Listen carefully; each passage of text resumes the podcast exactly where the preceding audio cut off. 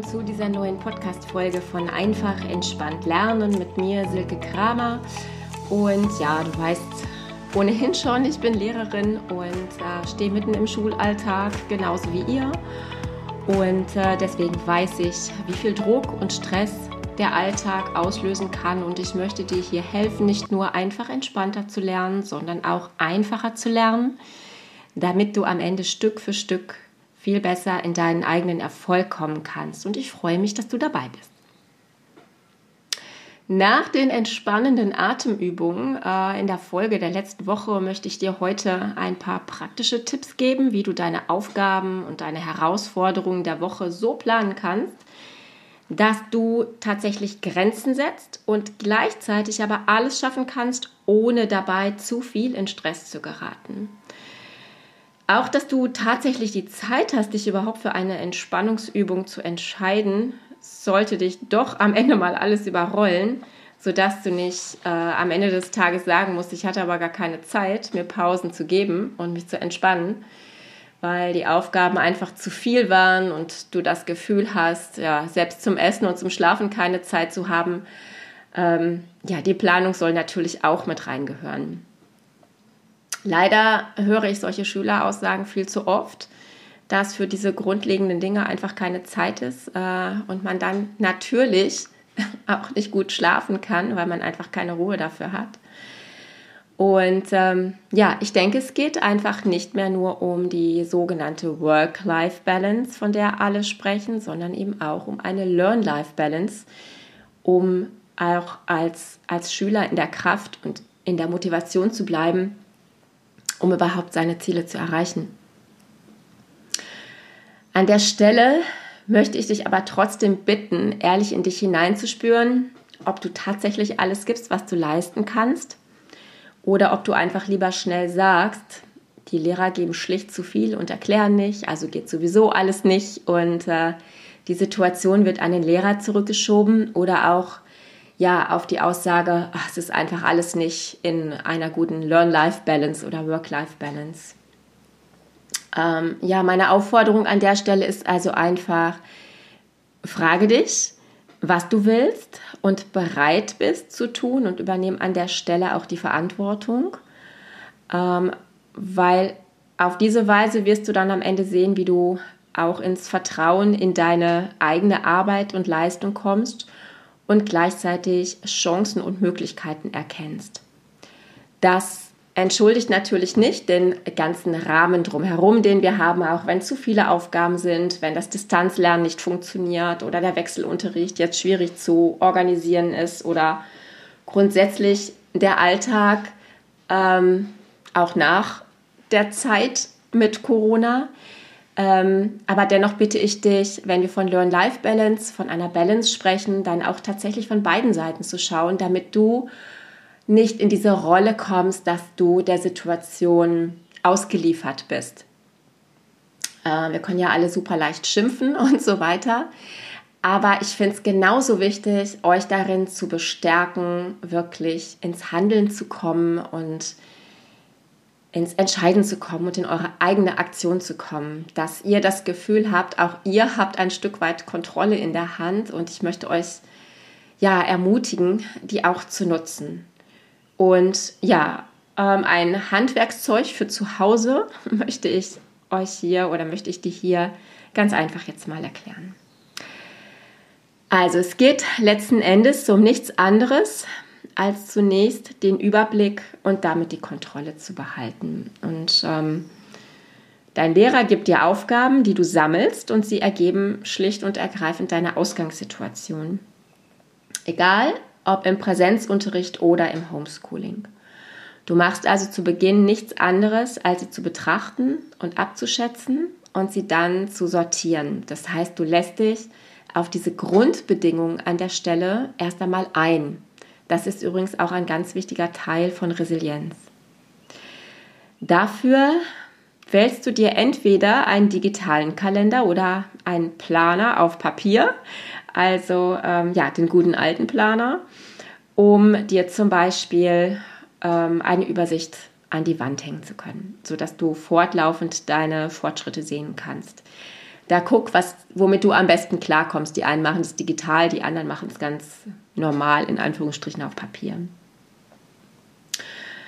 So, und jetzt gehst du hin im nächsten Schritt und trägst einmal umgekehrt ein, nicht deine ganzen Aufgaben, sondern es geht bei deiner Gesunderhaltung und Energieerhaltung nämlich nicht genau darum, dass du alles, was jetzt vor dir liegt, erstmal einträgst, alle Aufgaben und Herausforderungen, um dann ja letzten Endes wieder bestätigt zu bekommen, dass einfach keine Zeit für Regeneration und Pausen ist, äh, was du dann auch noch schwarz und weiß hast, sondern äh, du gehst jetzt hin und trägst zunächst ein, wann du aufstehst, wann du schlafen gehst, wann du isst, wann du Sport machst, wann du dich entspannst, wann du meditierst, wann du diesen Podcast hörst und du dich also einfach um dich selbst kümmerst.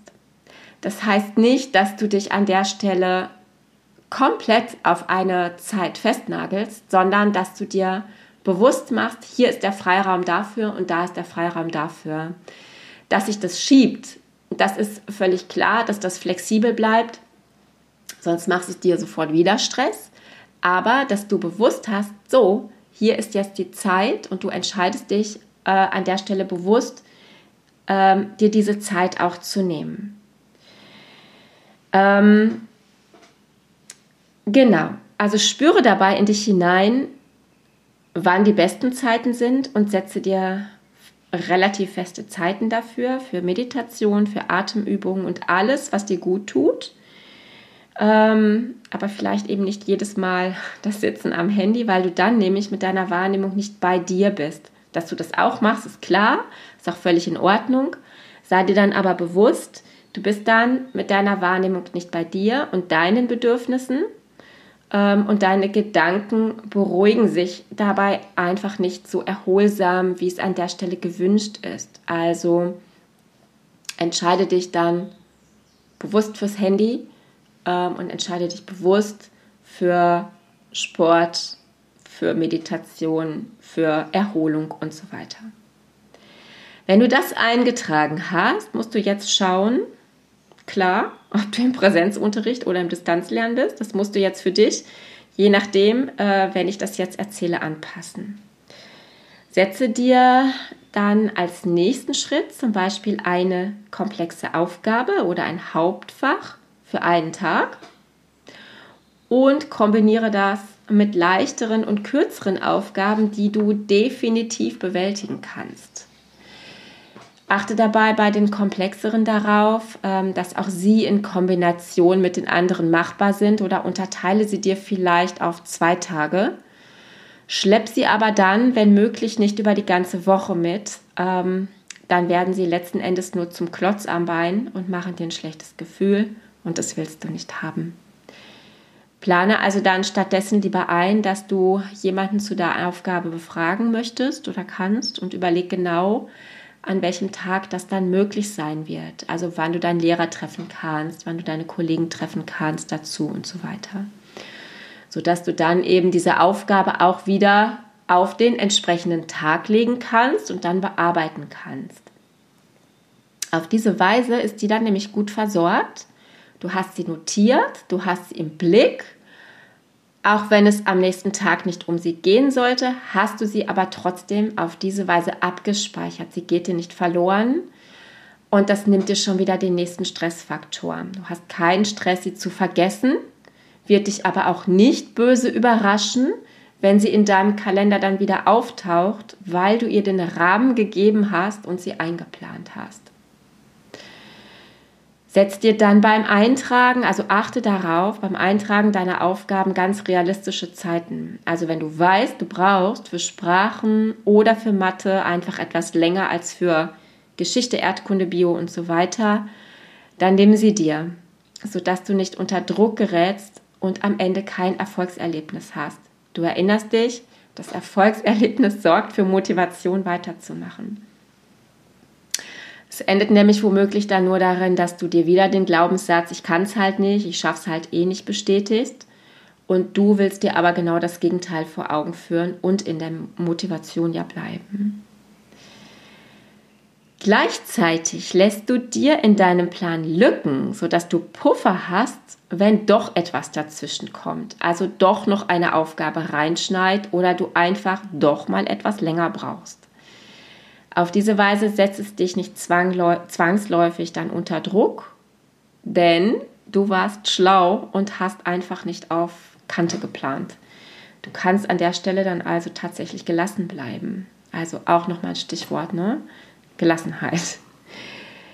Äh, zwischen jedem Fach brauchst du sowieso auch eine Pause und ähm, ja, die soll dir auch bewusst bleiben. Ja, da kannst du auch deinen Timer stellen auf dem Handy, ja, dass du wirklich dann aufhörst oder eine Pause machst. Ähm, auf diese Weise kannst du auch deine Klausurphasen durchplanen, im Übrigen. Wenn du dann so arbeitest, stellst du vielleicht auch fest, wo es tatsächlich eng werden könnte. Und dann kannst du zum Beispiel auch ganz konkret auf deinen Lehrer zugehen und sagen und eben auch begründen, wie die Situation in der betreffenden Woche ist, sodass ihr äh, auf einer Grundlage einen gemeinsamen Kompromiss finden könnt, der dann für beide Seiten gut ist. Ja, der auch kein Vorwurf ist, sondern der wirklich ähm, begründet äh, besprochen ist, auch nicht diskutiert ist, sondern tatsächlich einfach gemeinsam besprochen ist. Ja, das ist ganz wichtig, weil auch hier geht es ja um ein gemeinsames Arbeiten. Ne? Es geht nicht darum, dann die Aufgabe einfach nicht zu machen oder vorzuwerfen, dass es unmöglich viel war oder ja, ne? oder ähnliches und die Situation äh, oder der Austausch dann eben am Ende nicht mehr sachlich ist. In dem Fall ist es nur für beide Seiten stressig und der Stress klingt einfach nach und führt wahrscheinlich nicht zum Ziel. Kurz, durch den Stress wird noch mehr Stress angezogen und deine Energie fließt nun mal dahin, wohin du deine Aufmerksamkeit richtest. Es ist einfach so. Ja, es gilt für alles, es gilt für beide Seiten. Die Aufmerksamkeit soll dabei eben auf einer gemeinsamen Lösung liegen, damit alle mit einem guten Gefühl weitermachen können. Und sobald du beginnst, deine Aufgaben so zu planen, bleibst du selbst in der Handlung und in der Kontrolle und hast nicht mehr das Gefühl, dass alles von außen auf dich einprasselt und du mit dem Rücken an der Wand stehst. Das ist die Situation, die ich für dich möchte. Und ähm, ja, ähm, probiere das mal aus. Diese Vorgehensweise unterscheidet sich auch deshalb von einer To-Do-Liste, ja, wo du einfach nur auflistest, was du zu tun hast. Das ist einfach nur eine Liste. Und was du aber mit so einem Planer machst, du sortierst, du reflektierst tatsächlich deine Aufgaben und die Zeit, die du da rein investierst, die wirst du am Ende doppelt wieder herausbekommen. Also du wirst definitiv profitieren.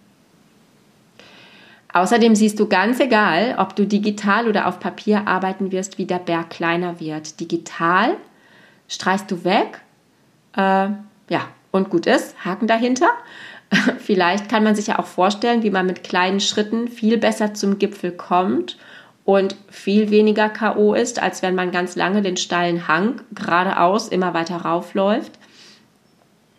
Der Plan auf Papier kann dir zeigen, wie du vorankommst, indem du immer vor Augen hast, wie du schon geschafft hast, was du schon geschafft hast, weil nämlich die Seite dann immer größer wird äh, im Vergleich zu der Seite oder den Tagen, die noch mit Arbeit gefüllt ist.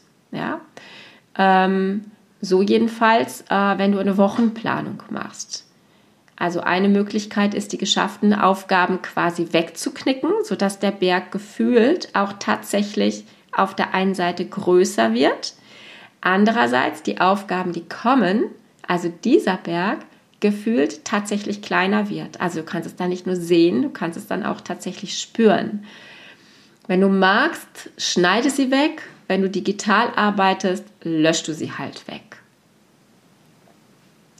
Wichtig bleibt einfach, dass du weißt, es bleibt am Ende deine Entscheidung, dich für diese Vorbereitung äh, zu entscheiden äh, und es dir damit einfach leichter und entspannter zu machen. Alles, was da steht, ist gesichert und du brauchst es nicht noch zusätzlich im Kopf zu halten, was Stress macht, wenn du denkst, dass du vielleicht etwas vergisst.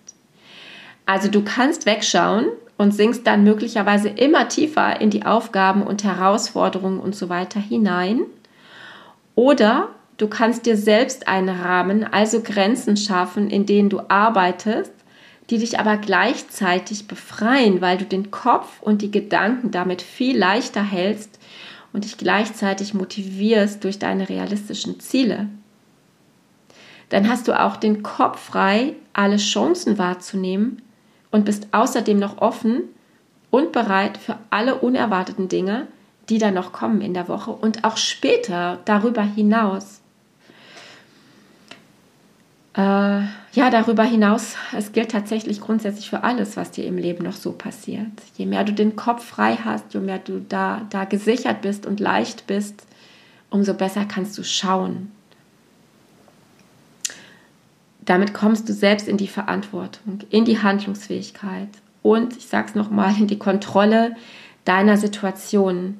Verlierst also nicht, was dein Ziel ist. Und das ist es ja, was du willst. Gut.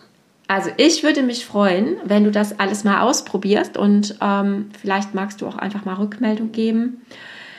Das soll es auch für heute sein. Das war viel praktischer Input und ähm, ja, ich freue mich einfach, dass du dabei warst und hoffe, dass du entspannt in die nächste Zeit gehen kannst mit dieser Hilfestellung. Und ich danke dir wieder, dass du dabei warst. Und ja, ich wünsche dir bis zur nächsten Folge eine ganz entspannte Zeit. Ich freue mich, wenn du wieder dabei bist und sende dir ein paar liebe Grüße.